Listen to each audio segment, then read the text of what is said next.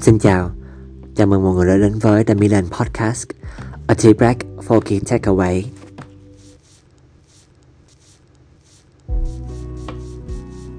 Ngành công nghiệp làm đẹp đã chứng minh được sự chịu đựng và sự kiên cường trong quá khứ. Theo chí là Viso Việt Nam, điều đó còn được sáng tỏ hơn thế nữa qua trận đại dịch vừa rồi và hiện tại.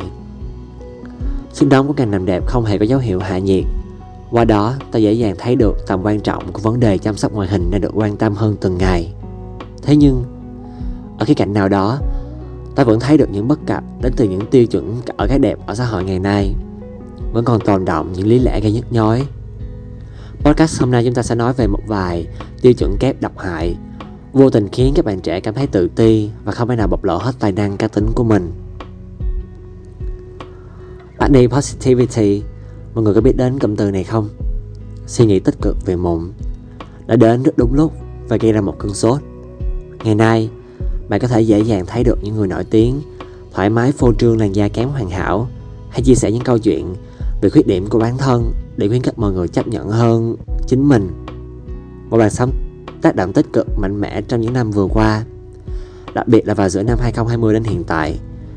Tại các nước phát triển, nó ảnh hưởng đến giới trẻ một cách hiệu quả hơn cả. Ở Việt Nam, mình cảm nhận được mọi người đang dần có cái những tiếp cận đa dạng hơn về tiêu chuẩn về cái đẹp. Chúng ta sẽ không hề đề cập hay là nhận xét về quan điểm lập trường của bất kỳ cá nhân nào nhưng mình rất muốn nói về vấn đề thẩm mỹ cực đoan nó không chỉ liên quan tới mụn mà còn liên hay một tình trạng da liễu cụ thể nào khác mà nó còn liên quan tới nhiều khía cạnh khác chắc hẳn mọi người đã nghe qua hoặc là quá quen thuộc với nền tảng TikTok rồi đúng không nào? Nhờ sự mới mẻ mà TikTok mang lại, chúng ta dễ dàng tiếp xúc với nhiều luồng ý kiến. Ở vấn đề liên quan đến ngoại hình, một bộ phận netizen Việt đã vô tình thể hiện cho bạn bè quốc tế thấy được sự tiêu cực về cái đẹp ở nước nhà. Những video của các chàng trai, cô gái tự tin khoe làn da kém hoàn hảo của mình nhằm mục đích lan truyền phong trào acne positivity gặp phải vô số lời phỉ bán, chế giễu một cách vô tội vạ. Qua đó, ta có thể thấy được cách nhìn nhận về cái đẹp đối với xã hội Việt Nam vẫn còn tồn động nhưng mà đáng buồn. Mình đề cập chuyện này không phải là khuyên, khuyên nhủ hay là yêu cầu tất cả phải chấp nhận và yêu thích điều này. Không, hoàn toàn không. sự người với người, cảm thông và sự thấu cảm là điều vô cùng quan trọng và đáng được trân trọng. Chúng ta không thể nào ép mình thích một thứ gì đó mà bản thân hoàn toàn không ưa hay chán ghét nó. Nhưng ta hoàn toàn biết cách thông cảm và tôn trọng điều đó bằng việc học tập, trải nghiệm kinh nghiệm sống bồi đáp cho ta cái gọi là sự khiêm tốn của một con người. Bạn hãy là một người cá tính, lập trường mạnh, nhưng việc biết cách tôn trọng và tôn vinh lập trường hay cụ thể đây là quan điểm về cái đẹp về một đàn da đẹp của người khác là một câu chuyện đáng quý hơn cả hoặc các chàng trai cô gái à đừng đừng suy nghĩ chăm sóc bản thân hay chính xác hơn là việc chăm sóc làn da của chúng ta là một chuyện tốn thời gian hay Dr. Saham founder của Comprehensive Consultant Psychological Service đã từng phát biểu A skin routine, like any form of self-care, can be soothing and calming. Tạm dịch, một chu trình chăm sóc da giống như một cách thức chăm sóc bản thân khác. Nó có thể mang đến sự dễ chịu và an yên. Dưỡng da ở đây là một một biện pháp chữa lành tâm hồn rất hiệu quả sau một ngày dài mệt mỏi đấy. Không hẳn là bạn phải thực hiện một chu trình dài như những beauty blogger hay celebrity hàng.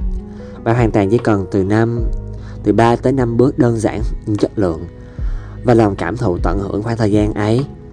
Đặc biệt là đối với một số bạn đối với lớp trẻ, đặc biệt là sinh viên, việc thức khuya chạy deadline hay đồ án khiến sức khỏe thể chất lẫn dung diện của chúng ta sụt giảm thấy rõ. Nhiều bạn cứ loay hoay mới hỗn độn trong đầu rằng là chúng ta có đủ xinh, chúng ta có đủ hoàn hảo trong mắt người khác chưa? Vậy tại sao bạn không bắt tay và làm điều đó? Xây dựng cho ta một chu trình dưỡng da hoàn toàn đơn giản, nhưng có sự ảnh hưởng tích cực. Và xây dựng thêm cả những thói quen lành mạnh khác như là chạy bộ mỗi sáng hay là uống nước đầy đủ. Mình tin rằng mọi người chúng ta ai cũng sẽ trở thành một phiên bản, khiến chúng ta cảm thấy hài lòng nhất, đúng chứ? Con người chúng ta luôn luôn có những tiêu chuẩn kép nhất định ở từng thời kỳ hay chiều dài lịch sử. Ở xã hội hiện đại, Gen Z được xem là một thế hệ thống trị mạng xã hội có những bước đột phá lớn trong tư duy, suy nghĩ và hành động được cho là việc làm luôn phải gắn kết và đang xen nhau.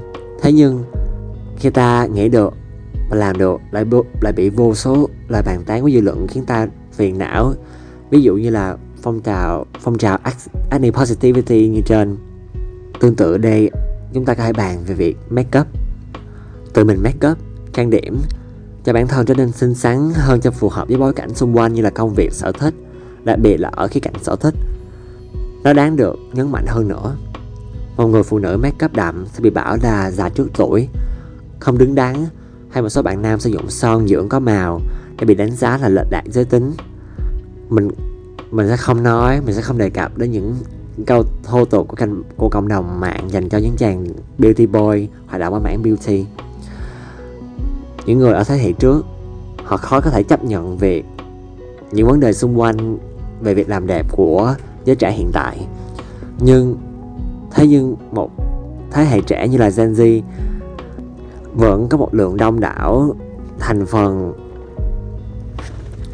um, buông ra những lời những tiêu chuẩn cổ hủ mà bản thân xem là cái nôi của xã hội hiện tại. Việc mọi người làm đẹp hay cho mình những cái quyền để trao chuốt bản thân hay sống với đam mê của họ, hay không hề vi phạm đến những tiêu chuẩn mà vấn đề đạo đức hay pháp lý cũng bị gán ghép. Cái mát là không đúng với tiêu chuẩn của cái đẹp xã hội. Không xã hội nào đặt ra cái quy luật vô lý đó cả. Thế nhưng, việc của chúng ta là tiếp nhận những góp ý đúng mà không bị ảnh hưởng bởi những bình luận tiêu cực. Sống khỏe, sống đẹp, sống tích cực, đúng không mọi người?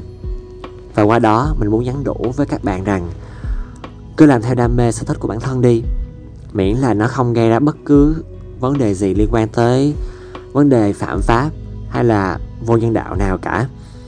Bạn hoàn toàn xứng đáng để sống đúng thật với bản th- bản thân của chính mình.